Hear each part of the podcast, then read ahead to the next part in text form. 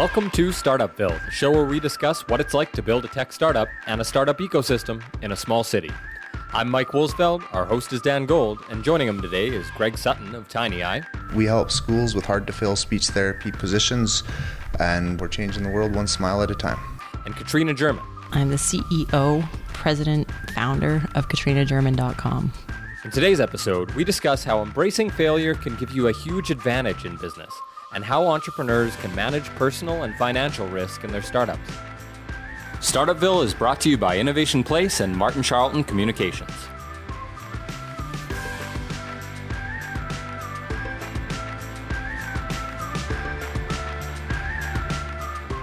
How long has TinyEye been in, in existence and, and how have you found that journey? I mean, it's never easy, but what's it been like? Sure. So TinyEye's been in existence since 2005, so roughly 13 years since we came up with the concept. And where we are today is at a point where we can finally make some real strategic investments into our organization through our own investing resources, through our own retained earnings, and so on, which is really exciting. We're always, the journey is, is I find, we're always a little bit behind of where our company is. So I'm a great CEO for the company that I had a year ago. For today, I'm a beginner. I'm a learner. It's a brand new day. It's I've never been a, worked in a company of this size, and I've never uh, been in a CEO position in a company of this size. And by the time I figure out what I should be doing today, it'll be a year from now. And that's that's kind of been my my journey along the way. And Katrina. Well, I've always been Katrina German, and uh, so I. Uh, but have you been KatrinaGerman.com? That's right. Yeah, I, I was one of those people who, in the early days of Twitter, I loved it, and that just started my my digital space. I was one of the earliest social media strategists in Saskatoon, and trying to explain to people not only what is Twitter, but that there was opportunity to be making money using social media. So during that process, I you know did a lot of work in video, did a lot of work just in terms of just social media strategy, and had several paid clients in the early days. Uh, then I started a, a, technology company for four years, and that was a really, really incredible experience. We it was a video platform uh, where people shared their stories, and so we had people from around the world using that platform, 36 different countries, and it was just an amazing experience growing that company over those years and really learning a lot of the the ins and outs of the technology ecosystem in Saskatchewan and you know throughout North America. So that was a really fascinating thing. Um, unfortunately, that company went under in 2016. So since then, I've been doing, again, a lot of social media strategy and working and consulting in just basically technology and business, helping technology startups, helping other people with businesses just incorporate more technology into their companies. If we talk how uh, about what Greg just said in his journey being the CEO of a year ago and everything now is new, how do you find that in in the scale of operation that you've got, Katrina? Well, I think you know there's there's absolutely you know as you learn and gain more skills and you just learn and you apply them differently to business at different stages of your career, and so all of the things that I learned as a CEO of a tech startup, I'm now able to apply a lot of those things to my consulting business, which you know gives me a lot of advantages in some ways. I'm, I'm really looking at how do you make a consulting business scalable, um, how do you you know just basically meet the needs of a lot of different people. Uh, using different technologies and kind of minimize the amount of staff you have uh, to be meeting those needs. So there's a lot of different things that I've learned that I'm now applying. And absolutely, I think you're, you're constantly learning and, and wishing you're better and, and doing better to try to achieve that. How do you look at your current plan and what you're doing now and not be overly cautious? Because I see people, you know, we, we say in the in the startup field that you know it's it's fail fail fast and and go on to the next thing, iterate on what you're doing. Is there is there a risk of then being overly cautious and being more risk averse? Well, I think anytime you have a business fail, it's very you know scary and there's a lot of consequences and and so absolutely you want to be a lot more cautious. The difference is though is you learn a lot of lessons and so you have a different uh, level of risk tolerance and also just you know things that you're willing to get involved in. You know, when I when I first started, if it was a good idea, I was in.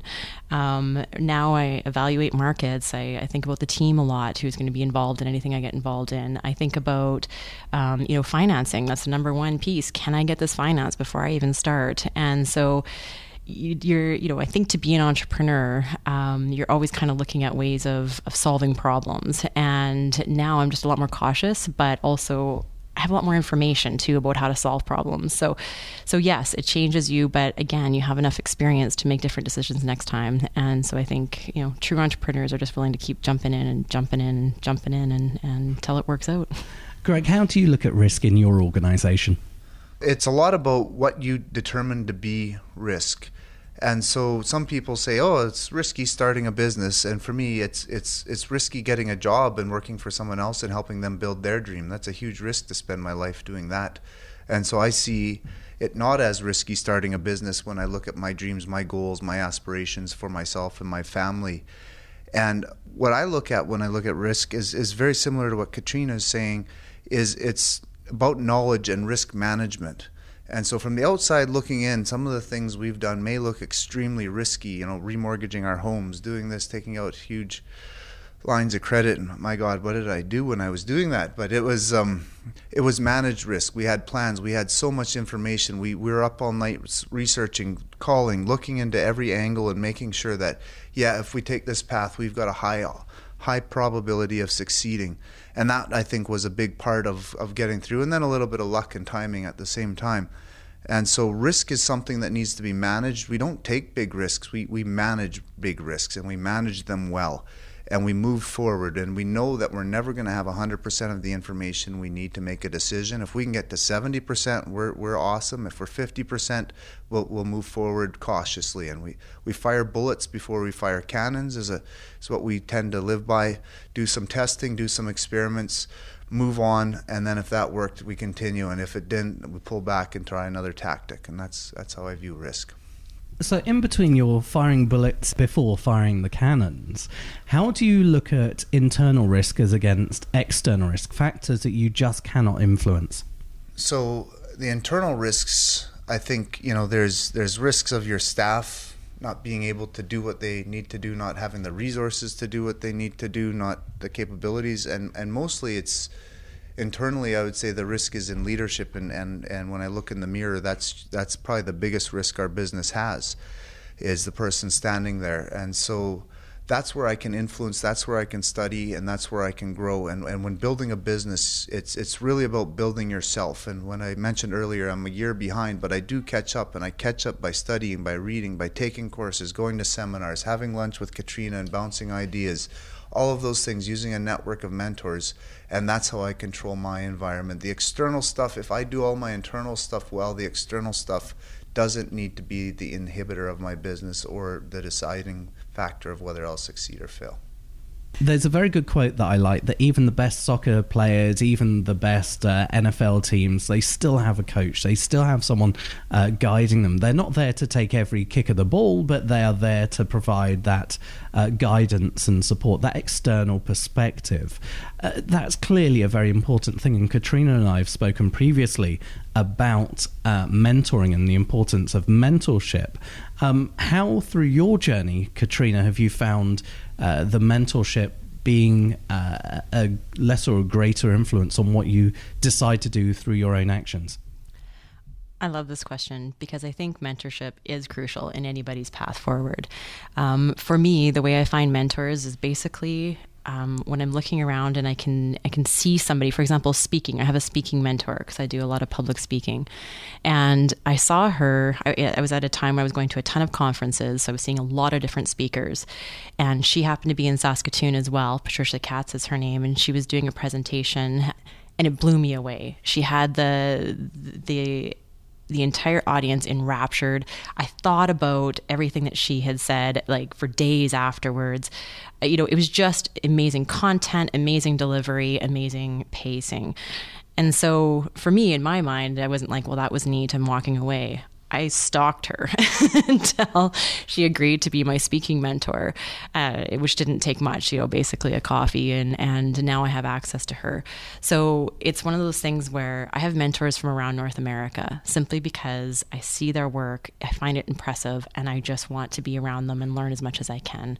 So not only finding the relationship, just asking and then nurturing that relationship afterwards is really important. What happens if someone that you identify who would be the ultimate mentor for you turns around to you and goes, "Yeah, I don't see potential in you." Uh, well, you know, maybe they're a bit mean. How do you how do you then feel? I mean, I don't know if you've been in this situation, but how do you feel if they go, "I'm not wasting my time on you"? Basically, I mean, that would be. I would take that as a really personal knock. I would be really surprised if any Canadian ever did that. Only in England, then. Yeah. um, most often, yeah. You, you, most people just want to help, especially other people in business want to help because they know what it was like to start out, and you know it's actually an honor to be asked. Can you have you know some time just to share experience? But you know when things happen, I, I think sales, for example, if someone says no, I don't want your product, you know, uh, it's the same sort of feeling of you know rejection in a way. In my mind, I just have this thing where I'm like, I'll see you later. You know, no just means no right now. I'll be coming back when you need me. I'll be there. So, you know, I would say the same thing for a mentor. You know, I'll see you later, or I'll find someone else. And then when you want to hang out with me later, I'll see you then. Yeah, and, and it, they may not be the right person at the right time, and they'll mm-hmm. recognize that. And if they tell you no, then it's great. Tell me why not. Well, because you're not here, you're not doing this, you're not doing that oh, so that's the stuff I need to be doing to get. Well, you just helped me. That is mentoring. Like every no has a reason behind it, and there's never. It's never a reason to have a bad relationship with failure or rejection. It is the greatest teacher. Success is a horrible teacher. It, it does not teach you anything. It, it rewards you for being unprepared. But failure, it is master's degrees day after day, and that's uh, it's exciting to be told no. I, I've seen a couple of startups who or individuals behind startups who have been well, frankly, challenged on a serial basis in bringing something to market. Now, sometimes I've seen some of these organisations they're they're on their fifth, their sixth iteration. At what point do you say to someone? Maybe this isn't for you. Maybe it's not within your character to, to see this through, or maybe you haven't got the, the right support network around you. How can you how can you help this person? Because clearly if they're willing to give it a go, they're not a lost cause.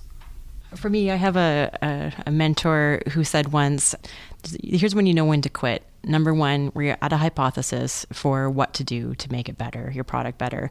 Number two, when you're out of money. And, you know, and that might mean that you're just taking a pause, you know, and you need to go and work for a bit or work on a different idea, come back to it but it is something that you know being too attached to an idea is is also can be dangerous as well.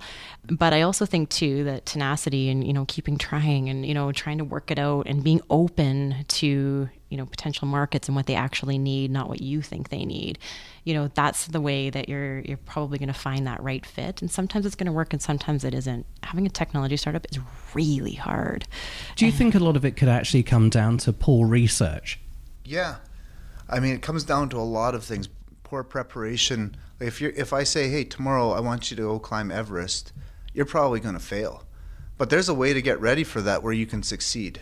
And starting a business is no different. You can have the best market, the best idea, the best software and fail miserably, or you can have a bad market, bad software and be an astounding success and it's it's really about all the the mix of, of those variables of the preparation, the research, the the funding, the energy, and businesses you. you you have to monitor your energy because you can run out and you can have money, but you'll just shut her down because I just can't push this any further. I'm I'm done with it, and in my role, I, I get to mentor a lot of startups, and I've had a lot of mentors, and I never find it's my role to tell people, "Hey, it's time you stop."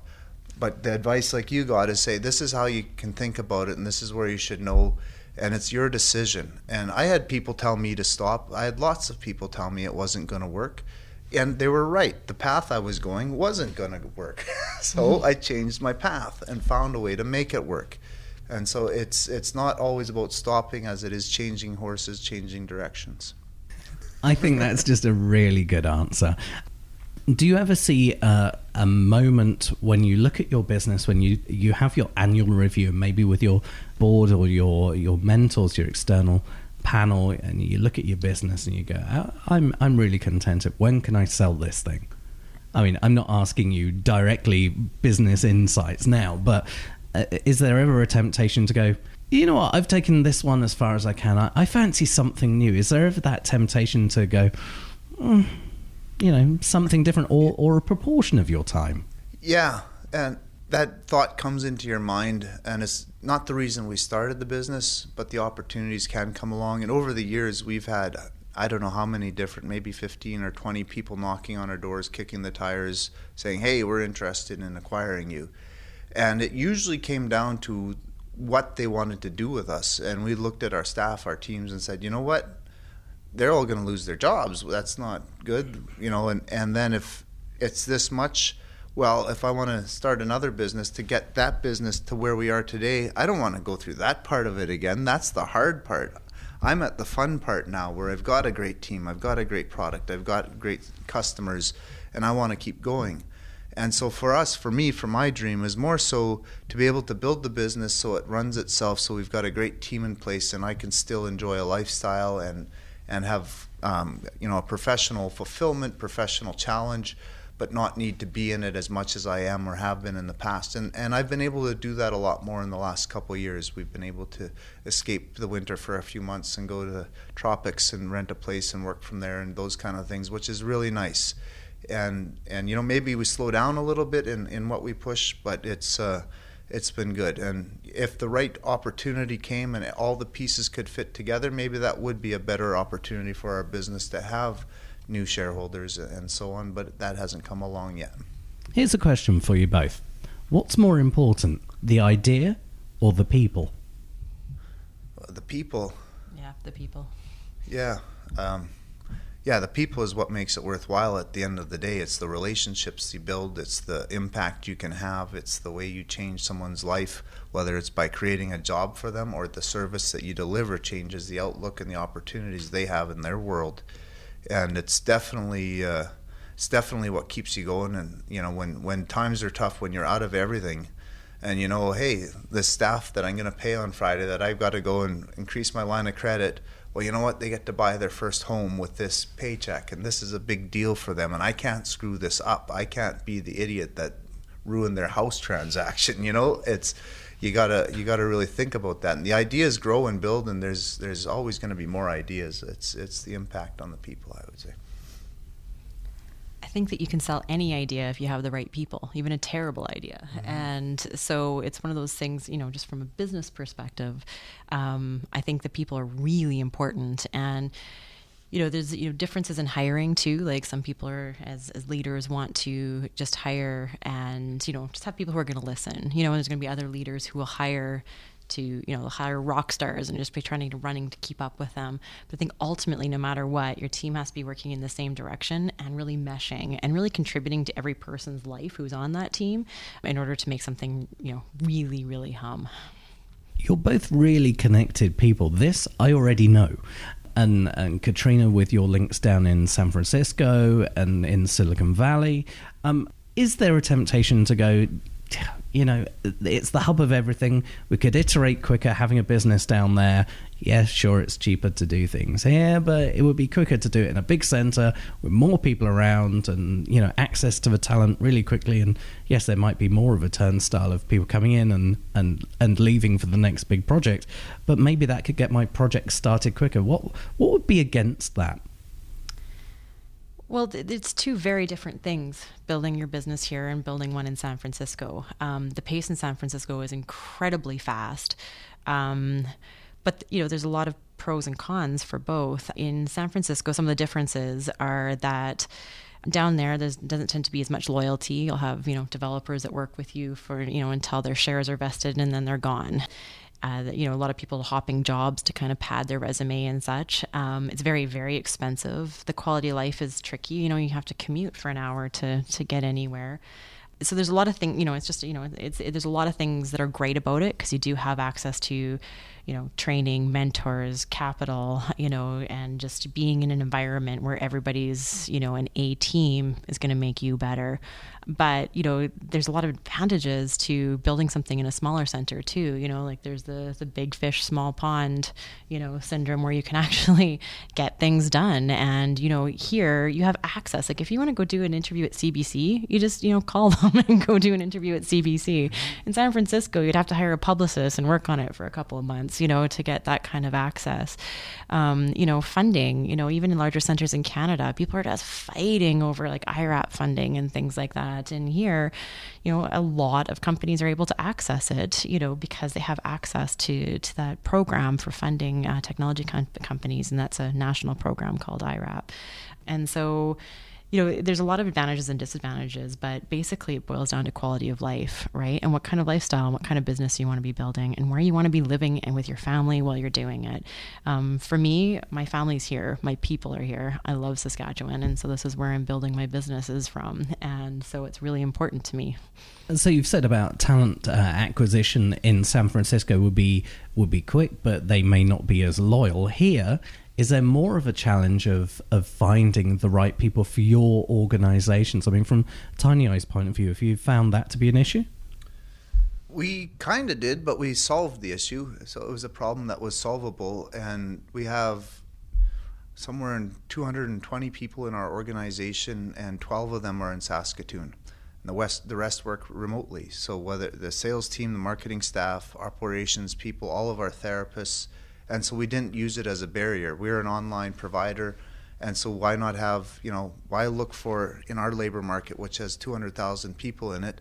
Well, let's add New York, let's add Atlanta, let's add LA. Now we have you know 15 million people, and we can find someone that's really going to fit our job and that's what we did and we've been very successful in that approach and we set up our systems our offices and everything to support that i think um, as well being out here there's you, you're outside of the noise as well you're not in the in the hum of the machine but you're also not distracted by it and i think um, you know, I like to read a lot of business books, and Warren Buffett, he, he's an interesting guy because he kind of did things a lot different. And he's in Nebraska, he's the best broker in Wall Street, and he hates New York. He hates Wall Street, and he's he's likes to be outside of the noise, and that's how he won. That's how he. That's a huge part of his strategy, and so we feel the same way. We didn't want to drink the Kool Aid. When you get in the valley, it's VCs trying to build you and flip you. And if you don't flip easy, you're done, and they move on to the next one. And that wasn't my career ambition. So, can that effectively nail a company to the ground if you're not in the model that suits them? Yeah, that can be a huge, uh, a huge challenge and a huge problem. You know, people get very excited. Oh, they raised two million dollars. Well, you know what? They want that money back, and they want it ten times the size of that, and they want it in four or five years.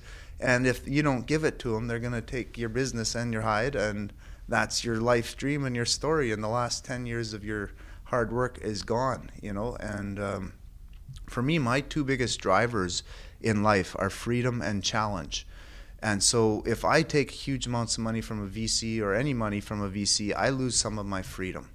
And to do it without venture capital financing, to be a bootstrap company and get to where we are was a huge challenge. And I loved it and I still love it. And so it, for me and my personal values, that really jives and really meshes together. And it doesn't say that's the right way or wrong way, it's just my way and it's the way I chose. But is there a feeling to say that if you accept VC money, you suddenly effectively become an employee to someone else's machine? For me, that would be a feeling, yeah, for sure. What about you, yeah, Katrina? To a degree, I, I call it all the entrepreneurship pageant. so it's kind of this, you know, idea of, you know, a lot of people are pitching and doing their things, and I participated in it too. And mm-hmm. it's a great way to access different funds and access different people and different programs to help you with your entrepreneurship. So there's advantages to it, um, and you know it gives you a higher profile for things like further funding, angel, and VC funding.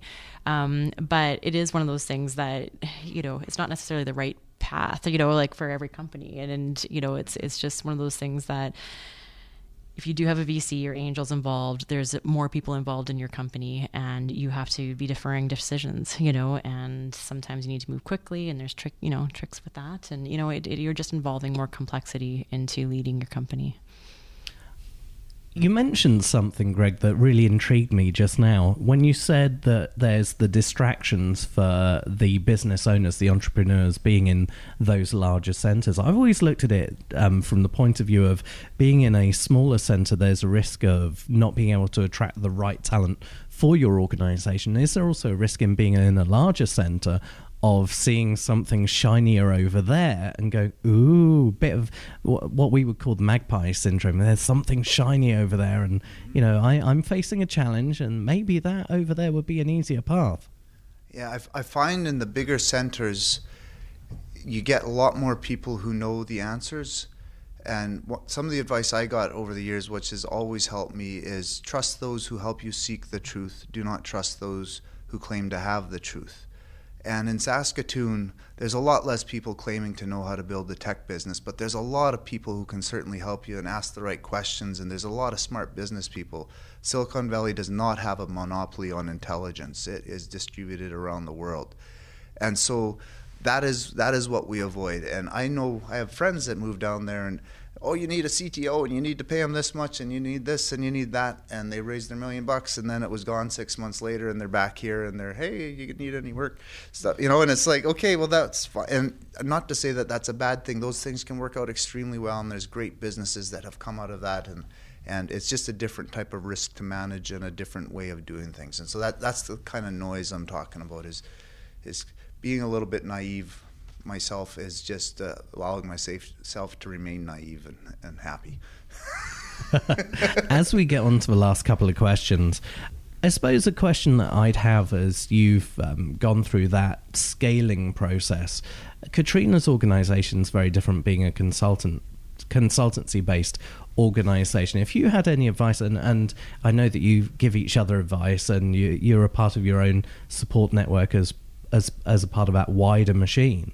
But if you had advice for uh, Katrina to to say, look, you know, this is what I would, you know, consider as those next steps or things that I've seen through our experience, would you feel? I'm not going to ask you to actually give the advice.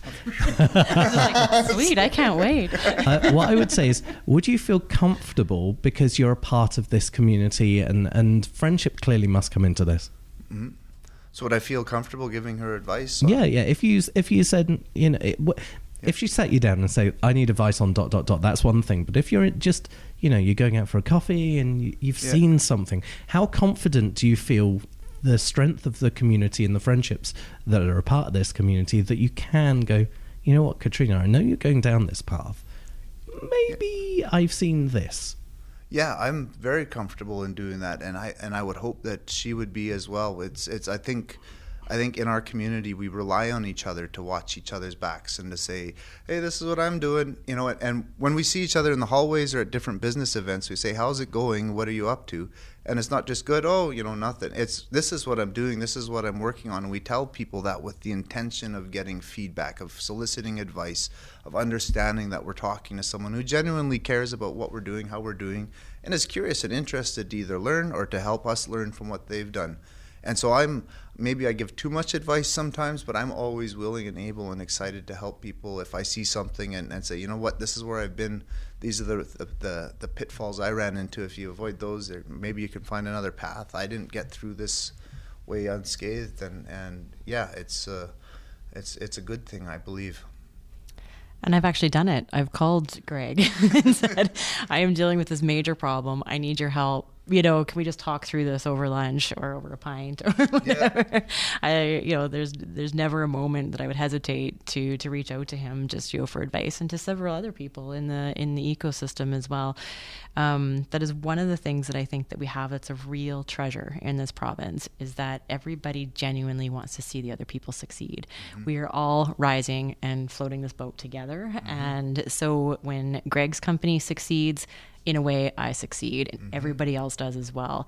And so it's one of those things, you know, the competition and that sort of a feeling that happens in other places. I don't think we have to the degree here because here we just all want to see each other succeed. Yeah, I agree. And that's a really awesome thing about being in this center, and that's one of the things that I really enjoy. Um, if you had a piece of advice on how people could communicate about their organization in a more effective way. I see many startups who can't really describe, they can describe the problem that they're trying to solve, but they can't describe their relevance to it, why they're the ones that are there to be the ones to solve that problem. Is there a way, and maybe I'll start with you, Katrina, on this one, is there a way that startups can look at themselves and go, well, this is a problem we're solving, but this is who we are to be able to do it and who, who you should trust for it. I know we're new, but this is what we're doing. I mean, is there a way that startups can look at that? Well, I think most startups sort of start with an idea that they're trying to um, solve a problem that they see. And so a lot of times that idea evolves and people add features and, and different ways of, you know, solving that problem. And when it gets to the point that you're actually trying to sell it or explain it to other people, you really want to be doing it from the perspective of that other person, not from yourself. So I often see, you know, startups as they're pitching, it'll often be about the features that they have or the, you know, here's this thing. Um, and you really anytime you have an actual audience who's going to be buying and clients um, it's pretty tricky to sell things that are nice to have. The things that you need to sell are need to haves. And you're solving someone's pain point. They're they are in so much pain around this point they're willing to take an action hopefully your solution is the action that's going to solve their pain. So that's what you need to be listening to when you're talking to clients. How do they describe their pain? How do they describe the way they want to feel at the end of it? And that's how you describe it. So we basically, you know, we solve your problem. Um, finding social media consultants, you know, or whatever, you know, the, the thing is that, but, you know, you're trying to use as many words as possible from the perspective of the client, not from your idea of what's going to solve something. Yeah, so it's sol- solving, uh, it's providing, uh, satisfying a need in the audience, effectively. Exactly. Um, uh, with your organization, uh, Greg, do you I don't know how this fits in with you as you've got to your stage where you've got to now, mm-hmm. but certainly framing things in the in the ears and the eyes of the audience, in whether it's customer or investor or whatever it's going to be, must be a really important thing. Have you seen out there so many people going, "We're going to s- solve world peace," let's say, but they mm-hmm. don't talk about the practical steps that they're going to do or what they're going to address to get there? Yeah, I, I've I've experienced that myself by doing it. I've seen others do it, and and I know that when you focus on those things and get those right, that's where a, lot of success is derived from. We talk about the value equation. It's the most simple equation in business, but it's the one that's least understood, and it's value equals benefit minus cost. And for you listening at home, write it down on a piece of paper, stick it on your wall, and it's benefit as the customer describes it and cost as the customer describes it. Your cost may only be 25 bucks a month, a year, a day, whatever it is, but there's the cost of switching, the cost of implementing, the cost of administrating, the cost of learning, the cost of changing, and all those things are important and your benefit might be all these features and whiz bangs and wazoos, but it's it's the benefit that the customer perceives. And if you don't provide enough value, you cannot sell that. And that's a challenge as well. Some startups have, and we did in early days. Is is we could sell stuff, but we couldn't deliver what we had sold because you can sit in the sales meetings. Oh yeah, it does this and that, and you run back to the office. Okay, developers, I told them it's going to do this, that, and the other thing. what can we actually do here? And we struggled and uh, I think a lot of people get into that too, where they don't really understand their their spot in the value equation. Thank you so much for joining us on Startupville. Katrina, let's go with you. Where can people find out more information about katrinagerman.com and you? And uh, then I'll throw it over to Greg for exactly the same question, but I won't ask Greg where to find out information on katrinagerman.com. well, this is going to surprise you, but you can find out more information about me at katrinagerman.com. I am uh, also at Katrina Vision on a lot of different social media platforms, and I'm often sharing things about business tips, women in tech, women in business, and just different ways to be successful going forward. Thank you. And TinyEye Therapy Services, we are at tinyeye.com, T I N Y E Y E.com, and we help schools with hard to fill speech therapy positions. And uh, yeah, we're changing the world one smile at a time. Startupville is brought to you by Innovation Place, helping grow the tech sector in Saskatchewan, Canada, and is produced in partnership with Martin Charlton Communications at WeTellYourStories.ca. Our show is produced by me, Mike Wolsfeld, and our host, Dan Gold. Our theme music is from GG Riggs and Reactor Productions. Learn more about us and our guests at innovationplace.com slash startupville and follow us on Facebook and Twitter at startupvillepod. Don't forget to listen, subscribe, and review if you like the show. See you next time on Startupville.